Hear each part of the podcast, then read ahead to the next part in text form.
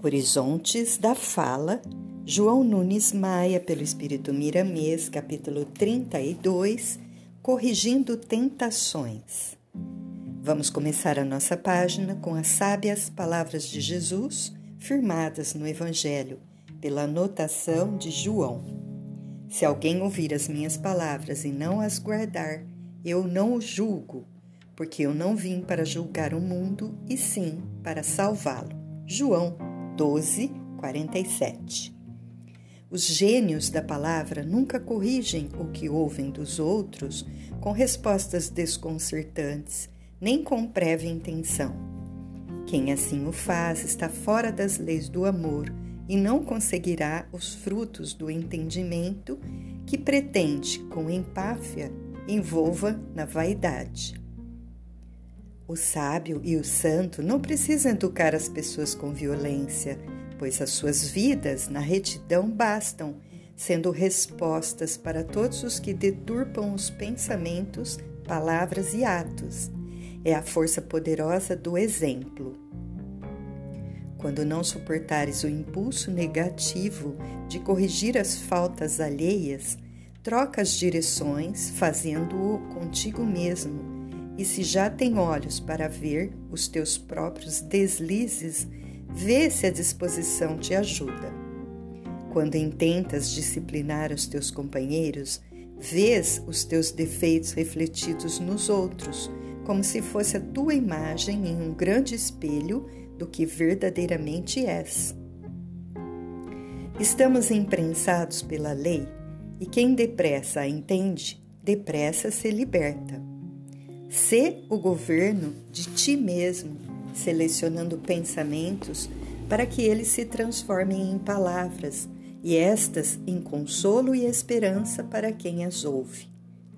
É do nosso dever corrigir as nossas conversações, dando exemplos de fraternidade, de respeito, de amor e carinho para com todos os seres da criação, sem com isso deixarmos ir à frente os nossos pensamentos de pretensão. Façamos tudo por amor e com amor no coração. O ministério do Cristo é bem diferente dos ministérios do mundo, pois os que foram chamados para o trabalho de falar as verdades e vivê-las dentro da programação de Jesus têm caminho melhor. Antes de falar, façamos. Antes de fazer, Sintamo-nos no lugar dos que nos ouvem, para que a nossa boca seja sábia na sabedoria de Deus. Poderemos ser luz de corrigenda por onde passarmos, desde que não violentemos os direitos alheios. Quem pode nos impedir de viver bem, de amar sem fronteiras, dentro da dignidade universal, de distribuir alegria nas nossas comunicações com o próximo, de falar na fraternidade e viver esse ambiente primoroso dos anjos?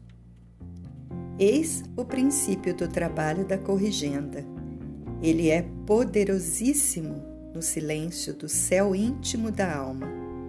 Aí a voz pode sair em todas as direções, porque ela já está limpa das mazelas que a ignorância espreita.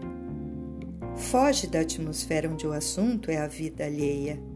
A maledicência produz um magnetismo corrosivo que obscurece as ondas cerebrais, cer cerebrais e entorpece os centros de força.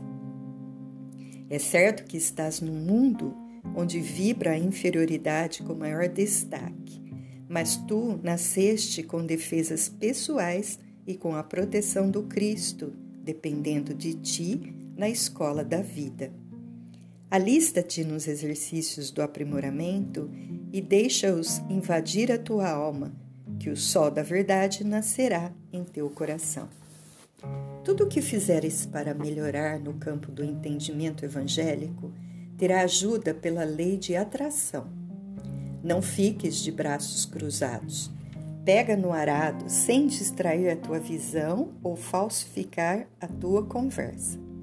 Corrigir com maior corrigir com maior eficiência do modo que entendemos é introjetar todos os esforços no teu próprio mundo, instalar dentro dele todas as possibilidades de elevação.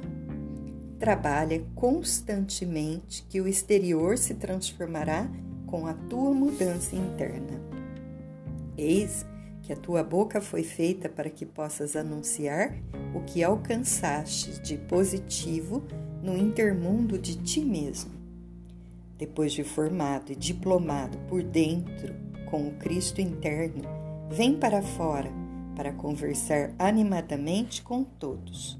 Aí as estrelas brilharão mais e o sol nos ofertará maior riqueza de raios em nome daquele que tudo fez por nós. A maledicência produz um magnetismo corrosivo que obscurece as ondas cerebrais e entorpece os centros de força.